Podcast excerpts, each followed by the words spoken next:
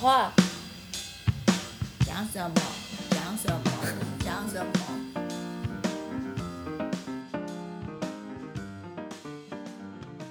各位听众，大家好，欢迎收听《Sky in the World》再一次的播出。我们今天是人物专访的单元，我们今天又请到了什么奇奇怪怪的人呢？哎，很酷，这个是完全跟生物没有关系。今天呢，请到的是中央研究院地球科学研究所的一位博士后研究员 Momo。大家好，我是地球所的 Momo。那我来先说一下为什么我会认识某某呢？哈，这又是友情牌。墙边真的是没有什么朋友，但是呢，很喜欢用这个学术的讨论的方式呢，去多认识一些其他人。某某是间接认识的，然后是朋友的朋友。所以虽然很不熟，但是因为是学术界里面的人嘛，哎，聊起天来也还蛮开心的。所以就希望说可以请某某来分享一下他的学经历过程这样子。那更尤其是某某的这个专业是呃墙边非常不熟悉的哈，很想要补习一下。然后想当初呢，墙边在小时候很穷的时候，大学生的时候也想要去当家教，我又觉得 one on one 就是一对一的教学对我来说有点害羞，所以呢，我就跑去补习班，但是又觉得说自己也没有什么专长，不知道会不会误人子弟。那补习班的主任就跟我说，那不然你就教生物跟地球科学好了。呃，就不知道为什么 地球科学就硬被塞给我了。好，那那个时候呢，有稍稍恶补一下地球科学。其实墙边高中的时候的地球科学并没有非常好，所以在这边很心虚的教了一下，哎，不知道有没有教歪。今天我们来看一下好了哈。好，那我们今天请某某介绍一下地球科学研究所的博士后研究员每天在干嘛呢？其实地球科学研究所它包含的领域是非常宽广的。我们整个所里面有做地球物理的，有做地震学的，也有做地球化学的。那我自己是比较偏地质，还有活动断层监测这部分。所以其实我们所里面你就看到它的主题是非常明显的，也有不同的方向。那每一个博士后，其实我们自己有做我们自己的计划。那个计划也都比较专精的，我们没有包山包海哦，服务没有到这么好，这样没有海有山，对，没有全包。其实这几年来啊，大家开始越来越发现说，你一个人钻研好像摸不出什么来。比如说我一直摸来摸去，我可能就一直摸着大象的尾巴。嗯哼。但是如果呢，我们一群人来摸这一只，嗯，我在摸后面，他在摸前面，我们似乎比较快能够把这个大象的外观。给抓出来，所以我们这几年开始做的其实是组团队。比如说，像我现在在研究东部的活动断层，那我们的团队就是包含我本身是做地质的，那我们也有团队的成员是做地球化学的，然后也有团队的成员是做地震的，所以我们其实是用不同的方法一起来做这个活动断层的监测，去了解它的活动的特性在哪边。那比起早期的。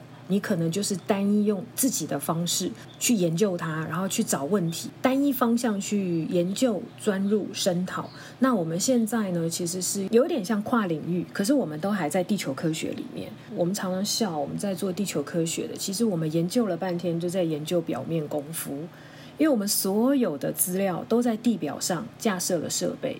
可是你看，发生一个地震，你常常会听到气象局说震央在外海二十公里处。一零一也才不过五百多公尺，哎，二十公里有多深？我觉得很多之前高中生都会问啊，就是哎，那你们怎么知道地震发生在这么深？我们全部都是靠我们在地表布设的这些设备，它收到的讯号。然后经过数学、物理其他的分析模式去做到这些东西。哎，行外人又要来问问题了哈。那有没有像比如说从外太空去做监测，就是天空上？天空上的东西其实包含像现在大家非常熟悉的卫星影像，也有部分是做天文的或者是太空的老师们，他们有曾经做过的就是地震预测，是说哎，好像要发生大地震之前呢，他们的一些离子分布的浓度会改变。这个也是有人好奇在做的，对，但就像我刚刚前面提到的，就是单一领域的人针对单一事件，他观察了很久，他突然发现了好像有这样的定律。可是常常啊，你在做跨领域合作分享的时候，你会发现说，诶，有时候我们常常在看说，为什么我们的地震讯号有一些地方啊，就好像每一段时间你就会看到那边有一包杂乱的东西。后来我们就认真去探讨了一下，才发现哦，原来每隔一段时间就会有一群野狗在我们的地震仪旁边跑来跑去。哦，好哦，那现在因为科技日新月异，非常多厉害的工具产生了、哦，可是我们还是有到现场的必要性。除了说我们去现场架设我们的监测设备，像是地震仪啦，或是气体接收器啊，或者是地表位移计 GPS 等等，那我们还要再去现场观察的就是，诶，地质的岩性状态是怎么样的？它是沙组成的、泥巴组成的，还是像铜湖那样子硬邦邦的玄武岩，或者是说，哎，像金门那样子硬邦邦的花岗岩？那它是什么样子的岩性？这些都是我们去现场要做记录的。那这些东西呢，你没有办法靠 AI 或者是科技的进步，或是用其他方式取代你人到现场走非常传统的方式去做。那当然，有些地方我们真的是爬山都爬不到，那我们可以靠无人机去飞，让它当我们的眼睛，这也是 OK。可是台湾有一个非常神奇的，就是你知道我们的百越啊，一看过去就是非常漂亮，就是一片的深绿、浅绿，全部交错在那边，你就知道那边的植物长得多漂亮。所以它都把这些地表地层盖得好好的。哦，所以有时候无人机飞过去，不见得能拍得到我们想要看的这些直批下面的地层是长什么样子。真正要去实地跑，然后真正要拿着地质锤去敲，真正的要找出里面的岩石，或是把土壤都拨开来看看里面是什么，你还是要到现场去对。我们其实有时候在外面做这些地质调查的时候啊，其实就跟一般的工人是一样辛苦的。嗯，我们就真的是顶着太阳，穿着防晒，把自己包的紧紧的，就跟隔壁在做捷运工程的外劳一模一样。然后我们在那边工作是一个样子的。对，以前的地震仪跟 GPS 没有办法及时传输，所以我要每三个月去收集一次资料。哦，那这个东西是非常耗人力的。嗯，可是我们现在可以运用说，哎，我们可不可以及时传输？现在电池比以前厉害了，那我们的设备是不是在那边会能够放更久？这个是科技进步带给我们的好处。嗯，对，的确就是某某讲到了墙边心中对于地质学家的模糊印象，或者说刻板印象吧，常常就是戴着古时候的工地帽子那种白色，还有帽檐，有点像火星的外围那一层这样没错的白色，拿一个锤子这边敲敲，那边敲敲，听声音啊，然后呃抠一点岩石回去实验室做实验等等的。是，而且到处都要爬山，看到哪里就啊，这个是哪个年代的地层啊，哪个年代的地层这样子。我想请问一下哦，刚刚提到这个岩性状态，就是说这个地方的地质到底是由什么构成的？这个不是调查一次 forever 就那样嘛？它会变动吗？为什么这么多年来台湾开始研究地质，到现在还要去拿锤子去研究？我以为这种 data 早就已经建立起来了。其实我在大学念书的时候，我也以为这种 data 已经全台湾都建立好了。刚开始会觉得老师欺骗了我，但是后来越来越发现说，台湾是一个让全世界都很想要来研究地质或是地震构造的原因，就是我们很年轻，嗯，我们是一个三四百岁的一个小年轻伙子。比起人家那种一千万或什么的，我们就是一个年轻小伙子。嗯，基本上地质就是分火成岩、变质岩、沉积岩这三个三大岩性嘛。啊，刚刚好，我们这个国家通通都有。在地质灾害上面，你常会看到的，像是火山的爆发啦，像是呃山崩啊、土石流这些东西。我们给阳明山算是休眠的火山啊，最近也有老师说，它其实地底下蛮火药的。那我们也有山崩、土石流这些都存在，所以它其实是一个小小的岛屿，但包含了所有的地质现象在里面。嗯嗯嗯，那比较妙的是说啊，其实台湾愿意做地质研究的人其实没有太多。很多地方像台湾的高山这些地方，你真的是要爬上去才能够确定说，哎，当初我们画的这些概略型的地质图是真是假。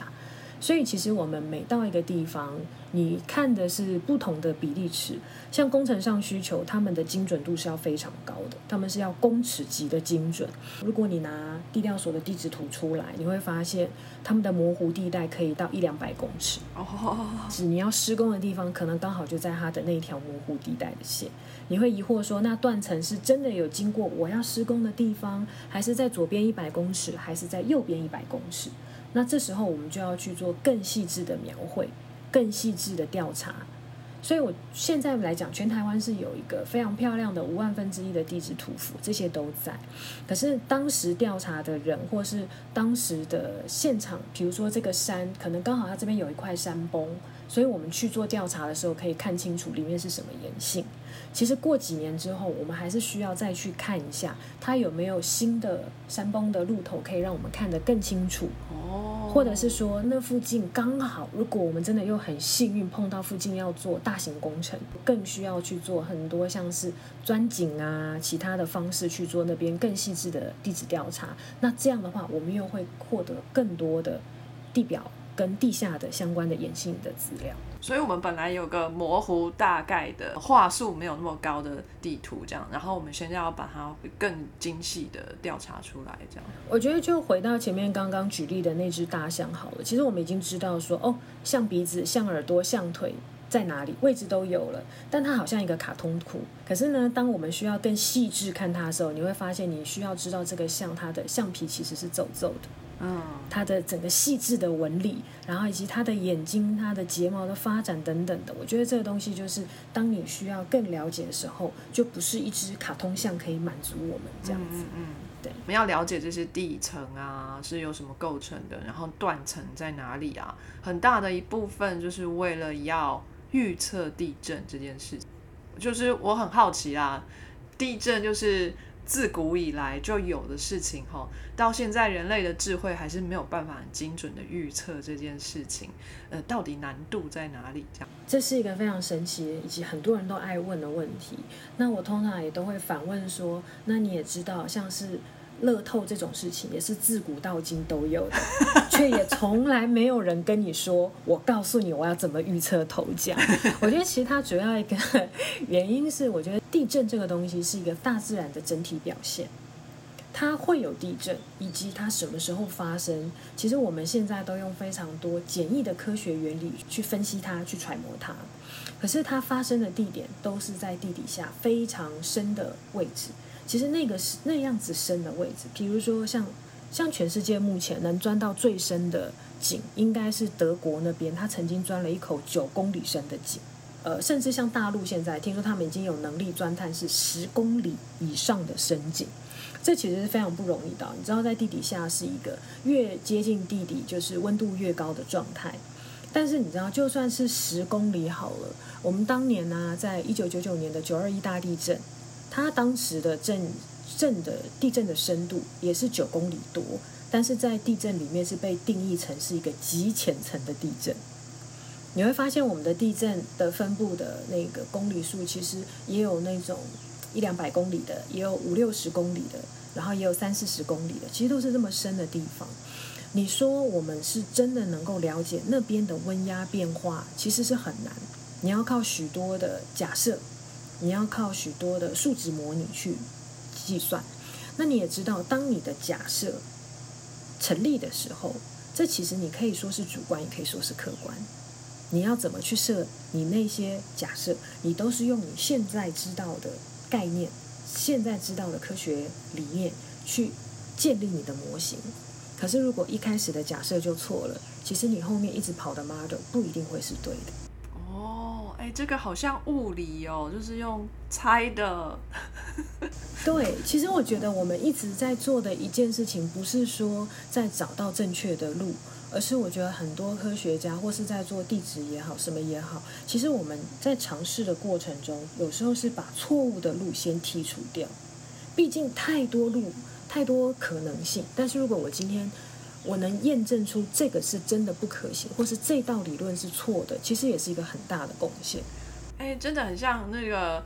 我们之前有访问过的理论物理学家，也是跟我们这样讲啊，他们一天到晚都在想啊，想说这个哪一些模式这样子，然后最后会有能如果能够有实验来证明说，呃，哪一个假说是正确，就是比较接近正确的。那那其他的就输了这样子，可是其他人也是花了一辈子的心力在想这一条公式等等的。然后天文也是啊，天文也经常会会有这种故事，呃，日心说或地心说等等的这种，呃，突然有一天会突然被证实，另外一个就被打脸。呃，地震的预测也是会有这样的状态，对不对？在地震学里面，我们还目前没有出现说你可以很当当妥妥的说哪个理论是不被人质疑的。其实，所有的科学家，你必须要有很敏锐的观察力，你的逻辑也要很清楚，才能去解成立这些假说。很多人都会说，地质学家就是说故事的那种神话学家，因为你看，你一个人会跟你说啊，我跟你讲啦，那个什么地层是几百万年前哦，那我们有去做过那个定年啦，我们有各种不同定年法。然后就开始想说，为什么这个几百万年前的地层，然后会出现在这边，然后去跟其他的层对对对，然后你会发现说，哇，老师好厉害哦，就是拿这么这么多的定年，然后讲出了一个，哇，我们的台湾可能是从南海板块那边这样漂移过来等等的。其实所有的东西都是他们认为 OK 的一个故事出来。台湾的地质研究也算是蛮年轻的，所以我还蛮喜欢看到年会这些精彩的讨论，是因为。其实这个就跟青少年一样，青少年有时候会觉得说，为什么妈你都看我不对的地方，我根本就不会夸奖我几句。对我穿个制服，你就说我裙子短；我染个头发，你就说我在鬼混。一样的道理，我觉得我们在科学研究里面啊，每一次当你有一个东西端出去的时候，不会有人肯定你说，哎，你这做超好的，你这做超棒的，所有人都会觉得说，你哪个假设应该是不对的，你哪个东西可能是有怪怪的。你哪边的定年？你到底是不是真的踩到那边的石头？那会不会是从外面滚进来的？各种质疑，其实只是为了要留下可以留下的科学证据。嗯，但是我觉得整个场景，你有时候会觉得说，全部都是那种否定或是疑问或是质疑的时候，其实对于当下的研究员，你会有一种被掏空的感觉，或是被完全否定的感觉。对你就会觉得，你推出一个东西，就像是一个箭靶。可是我觉得这在我们的科学研究过程当中，它是一个非常正常的过程。别人帮你除错这件事情，我觉得挺好的，你知道，有人会把你这些真不合理的东西一一都剔掉之后，留下来才是你该继续往前做的。对，要感谢这些所有的人曾经给的指指点点，让这个逻辑变得更完整。这才是科学家该拥抱的精神。像我最近在做的研究工作，还蛮好玩的，就是在东部的池上断层，因为池上断层啊，它算是台湾活动最快速的一条断层。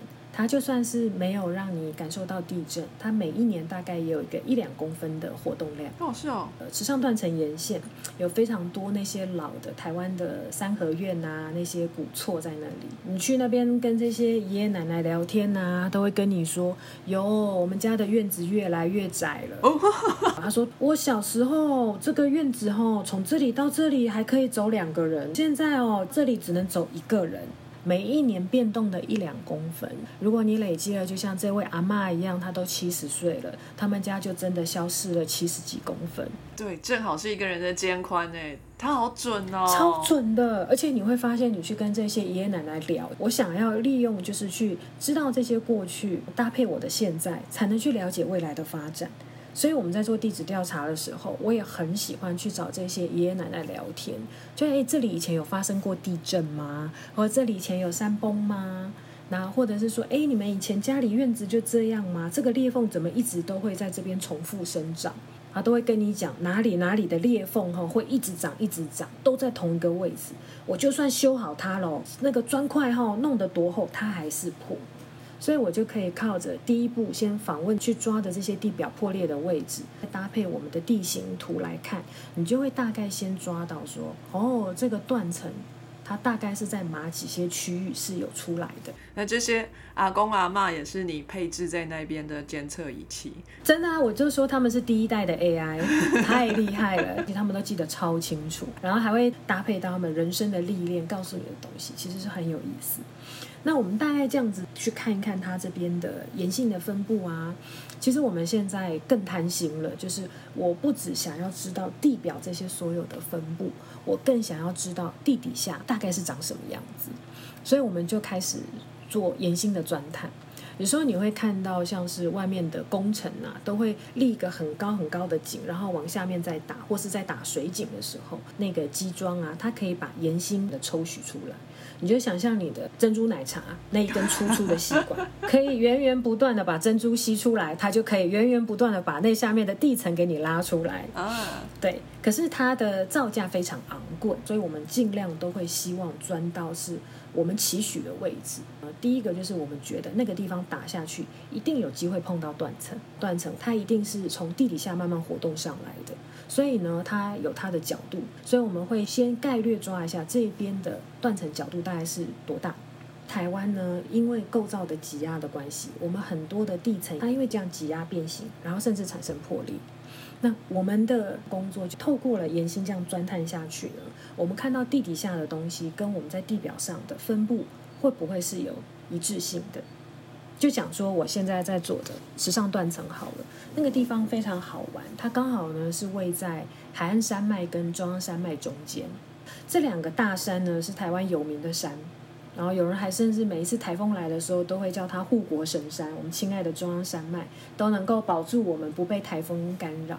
可是呢，中央山脉啊，它里面几乎都是变质岩的岩性，就是比较硬，颜色比较偏暗一点。那但是我们可爱的海岸山脉啊，它是火成岩，颜色就花花绿绿的，颗粒比较大颗一点。有时候会有一些火山的那种凝灰岩啊，或干嘛，就会有一点轻飘飘的。那你会发现这两个山的石头是完全不一样的。我在钻井的地方发现说，哎，的确看到一段是海岸山脉的东西，却没有找到中央山脉来的东西。很妙的是说呢，那边有非常多的河，那河流它会把上游的石头呢，会带带带带到下游，冲出一片冲积扇。那怎么可能呢？在两座山在纵谷中间，我打下去的东西只会有单一系列的山脉的来源？其实这不太合理啊。对，应该是混成物。对啊，就会觉得很奇怪啊。那明明照山来讲，还有现在的地形来讲，中央山脉都比较高啊。嗯，它怎么样都是先来的。所以这个东西对我们来讲，就是钻井前我有先画了模型了。钻井就是去验证我的模型的对跟错，然后被打脸。对，没关系，肯定有什么事情是我们没有预测到的，或者是没有去考量进去的。那这时候，我觉得就要感谢科技的进步啊。刚刚前面有提到所谓的无人机，可以去搭载一些新的设备，让我们可以去获得更细致的地形图。早期来讲，我们的国土测绘局它给大家的是二十米乘二十米的网格资料，今天对于在山上的一些河道，大概只有五公尺。但是我从这个地形上，我看不出那些细致的河系的分别，我只能看到大条的河，像淡水河啦、景美溪啊，就是只要能突破二十公尺的，我才能够看到它。那我们的无人机可以给我们一米一个网格，那我可以说它就是精细了四百倍嘛？二十乘二十跟一乘一，对对，好，你开始慢慢知道说。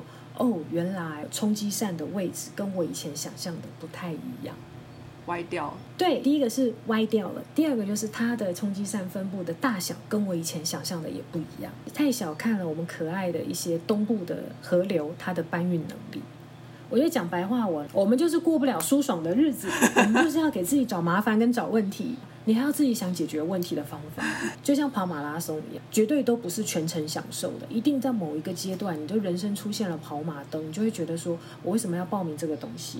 我到底发生了什么事情？我刚刚为什么没有多补一口水？累得要死。然后男女会安慰自己说：没关系，剩五公里了。可是当你跑完的时候，你的那个喜悦是非常大的，但是也不过就那几分钟。因为你就开始腿酸脚痛，然后就会觉得，但是成就感反而会支撑你更久的时间。你当下的喜悦就真的是那几分钟就过了，然后你享受的是身体的疲惫，再来就是成就感是支撑你最久的。所以我觉得我们的工作其实跟这个东西有一点类似，就是我现在就在替我自己找问题。因为如果打下去都如我所预言，那我真的就是神预言了，我去开坛就好了。但是这些东西就是有它不足的地方嘛。所以你们现在要往左边或右边移个二十公尺，再再转一支吗？没有那个钱钱。没了。我们现在要先以现在的成果搭配现场已经安装的一些监测设备，包含的是气体监测设备，还有地震仪等等，监测来的数据能不能够一起去验证这个模型是对的，然后再想说，如果我们下一步要往东边或是西边移一点点。会发生什么事情？会不会晴天霹雳的事情会再发生一次？那像这样子有点打脸自己的结果，嗯，可以发表文章吗？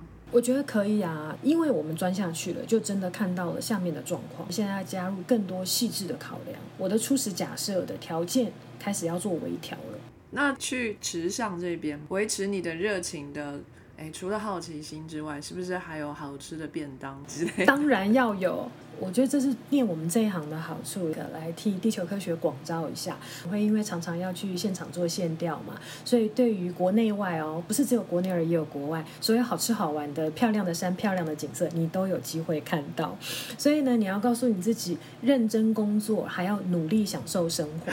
所以我们通常出差的时候，晚上比较累，但是也会去找一下当地好吃的东西。然后也因为我觉得我们的工作是有需要跟人做联系的，像钻井好了，其实现在很多地不是国有地就私有地，今天也不可能因为说我打着研究的名号，我就是要在这里钻。我我必须要也跟你讲，像我自己的博士论文，大概十年前的时候，我要钻一口井。遇到了极大的困难，因为当地人就觉得我去破坏风水。那你知道，我们搞科学的人碰到了这些风水论呐，或是那个神明论的时候，我们其实是要以极虔诚的心去考量这些事情。可是当时啊，那个我还比较年幼无知，所以我就稍微询问一下当地的村里长，说：“哎，那这问题我要怎么解决啊？”那村里长就讲，这种事情当然就要去庙里面卜不会来问。哦，我就再跟那个村长夫人拜托一下，我说：“哎，我没有宗教信仰，我不太懂。电视上就是看嘛，有一个红色像月亮一样的一对。”他说：“对对对对对，就那个啊，你把它丢出去，一正一反就是圣杯。根据几率来讲，这个东西一正一反二分之一，为什么不去挑战？这比乐透几率还高哎！”结果到了现场的保安工，我才发现哦，要连续三次，突然间几率从五十趴马上掉下去。我的指导老师还有一个是法国人，他不太理解，就是我们为什么要做这样的事情。我就跟他沟通了一下，就是如果当地居民反对的话，我们这个东西也是很难做嘛。但我我也是第一次见识到了超自然的力量嘛。因为其实当我连续三个圣杯做完的时候，哦，真的哇，我我其实是蛮惊讶，就是哇，我运气这么好，然后以及这个几率居然被我遇到了。但是我跟你说，现场的民众眼里的那些担心瞬间就消失了，因为他觉得这是神明认可的。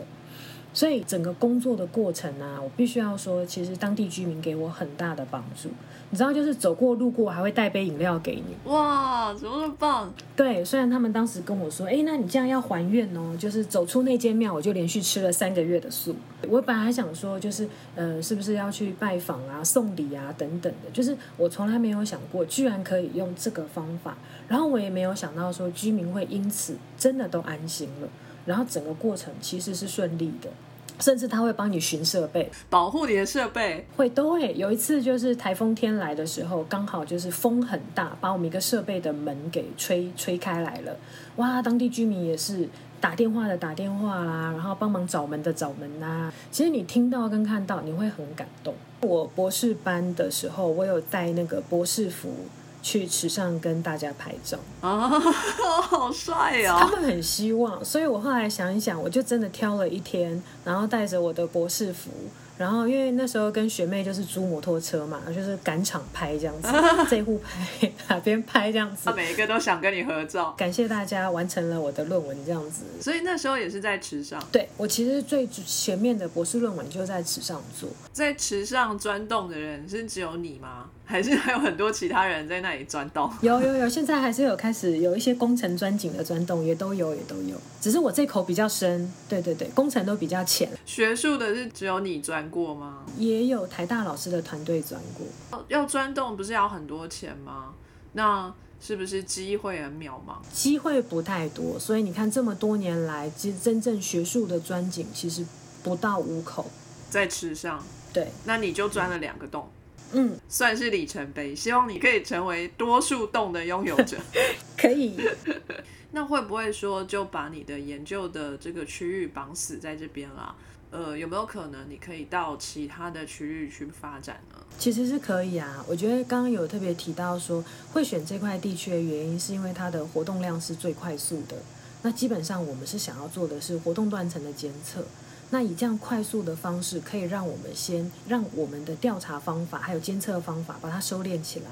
以后我们今天想要去做世界各地任何一个地方的调查，我们心中就会大概有一个蓝图出来说我们要怎么怎么做。然后换地方做，对我们来讲，我觉得是更大的挑战。是说，其实不同的地方，它一定也有当地特殊的地质故事在里面。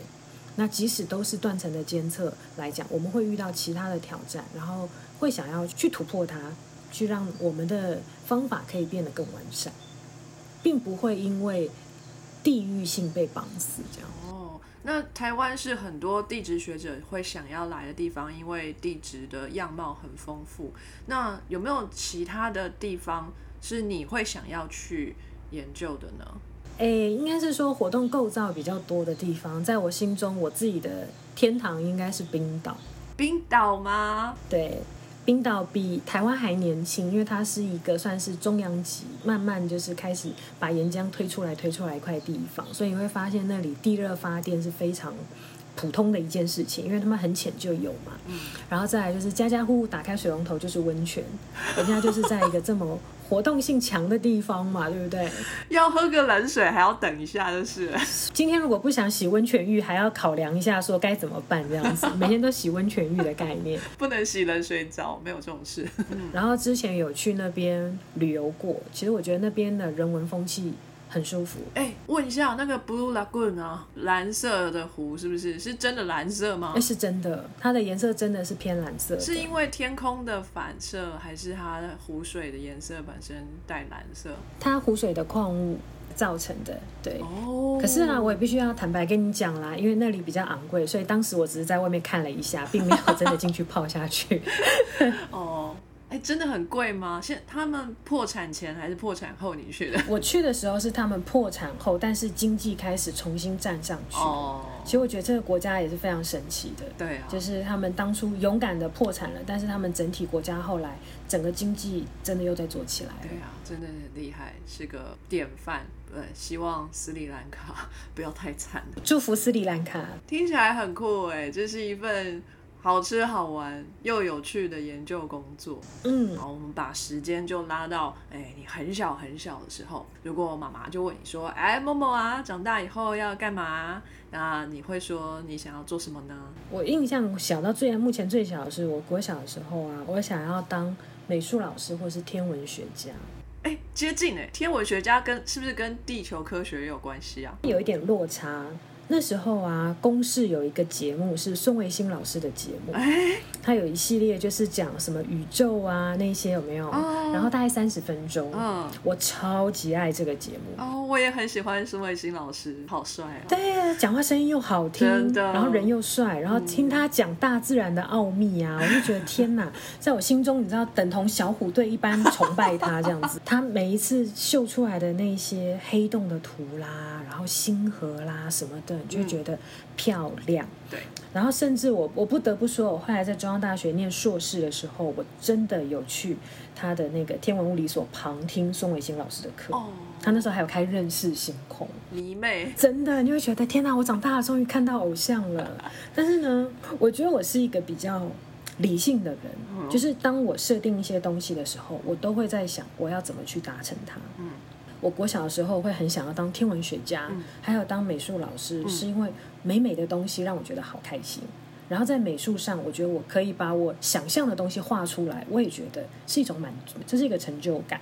但是啊，因为你知道小孩子嘛，志向会换来换去，而且这两个志向有一点冲突呢。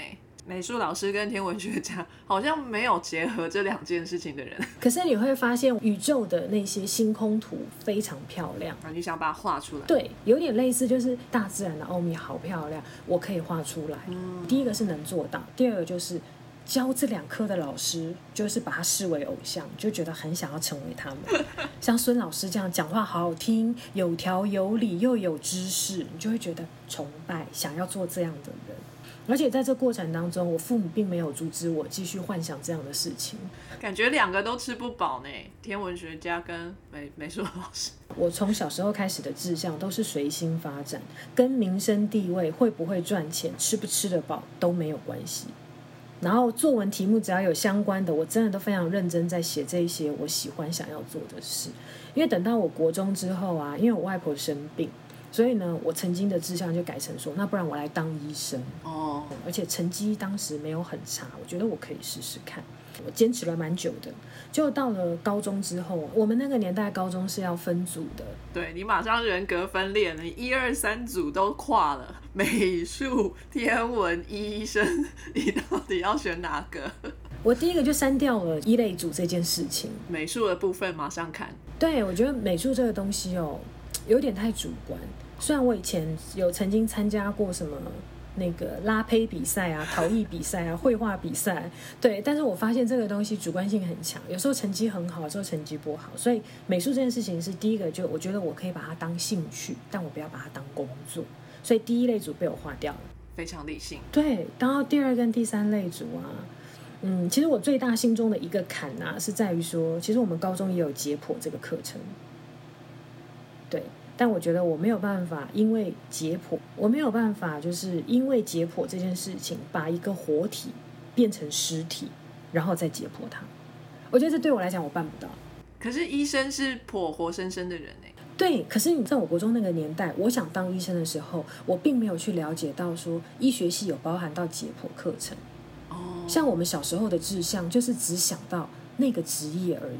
比如说像律师，小时候我们也不记得他要背六法全书啊，但我们就觉得哇，律师哎，好帅哦。到高中的时候，我才发现，其实我真的是一个理性的人，因为我想要做什么，我会去了解怎么样去做成这件事。嗯，哎，我想要问一下，因为我认识你是借由你的高中同学认识你的，是。然后那一位高中同学哈，他也跟我们说，他就是因为解剖很可怕。所以放弃当兽医这件事情，所以我们是好朋友啊。请问你们高中的解剖课是有多恶心哈？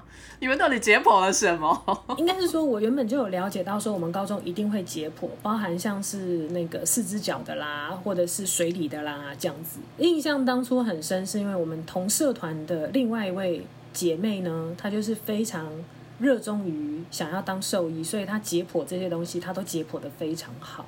然后他都会拿成品来给我看，说：“你看，这是鱼的肠子，哎，很漂亮吧？” 我发现我可以接受看鱼的肠子在我面前，但我没有办法想象。我说：“所以它怎么来的？”他说：“就鱼啊，我先把它敲昏呐。”我说：“哈，活的，你把它敲昏，然后再把它剖剖剖剖开。”我就觉得这个过程是我没办法接受的。好哦，跨不去心中的那个坎，就决定说，那还是能让跨过去的人。认真钻研好了，我既然过不去那个坎，我就在这边替你加油。这是理性的我做决定的原则，就在这边。好，先不怪你们的解剖老师，不过解剖老师真的是教的非常好，看得出来我们同学们在解剖课，就是其他同学们在这方面都发展的很好，很开心这样子，各种的享受。对 对，高中的时候因为分组，其实你的志向会越来越跟现实贴在一起。我觉得我们小时候就是你的志向，就大家会开始先梦幻一个你喜欢跟向往的方向跟偶像，然后可是到了高中，你越来越开始要去知道自己真正的志向会是什么，但也其实是一个矛盾的关系。当大家在跟你谈你的志向的时候，其实并不会聊到太多关于未来找工作的事情。可能还太早吧，就是你高中时候比较夯的产业，可能到了你大学毕业，可能还有七年的时间，啊，可能会有一些变动这样子，所以大家也不敢给你太多建议。所以上了高中之后，我的志向是变成地科老师。哎，好哦，我变得比较务实的收敛了。第一个老师，第二个是我想当地球科学的老师，因为我觉得我还是很喜欢这一个。大自然除了天文，然后海洋啦这些东西，就是这类型的东西，我个人很喜欢。哇哦，好特别哦。所以你会觉得爆气象的人力鱼很帅吗？哎，小时候还真的也觉得他很帅，是因为我都觉得他可以很沉稳的。然后报告，然后我还小时候觉得那个中央气象局的地震预报中心主任郭凯文主任很帅。哇塞，你还记得名字，好酷哦！因为无论什么时候地震发生，你都会发现他都很沉稳的，然后一定是打着领带，然后站在记者面前跟你讲述发生了什么事情。我也觉得他很酷很帅。那你知道，在我们那个年代，就是每天写的考卷都比使用的卫生纸还多的那种状态下，最终就是大学联考嘛，考完就是要填志愿呐。嗯，可能因为从小长大都没有让父母亲操心学业这方面太多。我父母亲并没有特别说你一定要当个医师、律师、什么师、会计师，他也都没有讲。他觉得你都会替自己选择的很好。但我当时是真的，我人生第一次可以做这么大的决定的时候，我的确很任性，梭哈了所有地球科学相关的科系。哇哦，好哦！我的志愿单真的很阿萨里的是不到十个，但是我当时也吓到，就啊，全台湾地球科学相关科系怎么这么少？哦，是哦，我以为你是要更 narrow，就是师范体系的地科这样。没有哎，我那时候并没有，因为我那时候整体寻了一下之后，我觉得我心中就是想要念海洋科学相关的，觉得全台湾四周环海，然后我对于当时的海洋的一些生物的一些东西，想说那我来试试看，很妙哦。我其实没有往天文走了，因为我深深的知道我的数理的功力并没有办法做到天文物理学家。哦哦哦，好好，对。可可是生物你哦，只是放弃医学，但是生物是 OK 的。对，我就放弃医学，对这些的。我是想说，那我想走海洋，那海洋的物理跟海洋的生物都是我想挑战的。哦，所以你当初还是选三类组这样？我当时选二类的。啊，可是你还要考生物，所以我生物上就是只要靠书本的，不用靠解剖的，我都会把它背下来。第二类，然后自己去读生物哦。对，所以我当时还可以填心理系还是什么系相关的一些都有。哇塞，你真的有做好准备呢。我就是单独不要解剖。是是是，好。然后因为很多很多学长姐都说，哎，也会有教育学程啊等等，你不一定要师范体系。对我觉得学姐这个建议或者是一些想法，真的那时候我觉得很棒。非常感谢各位听众的收听和支持，特别要感谢各位赏杯咖啡的朋友，First Story 上的匿名赞助者，Patreon 上的一千五 Newton、Catherine 以及一番 Sky in the World 在各大 Podcast 平台上都能收听得到，Anchor、SoundOn、Spotify、Apple Podcast 都能搜寻到 Sky in the World 的节目。另外，Sky in the World 也会在脸书页面以及 Instagram 上分享科学家的八卦、科学新知，还有编辑们的日常给大家。有任何问题及意见，都可以在各大平台上留言，让我们知道。我们将竭尽全力为您寻找答案。欢迎追踪分享 Sky in the World，让更多人知道有趣的科学哦。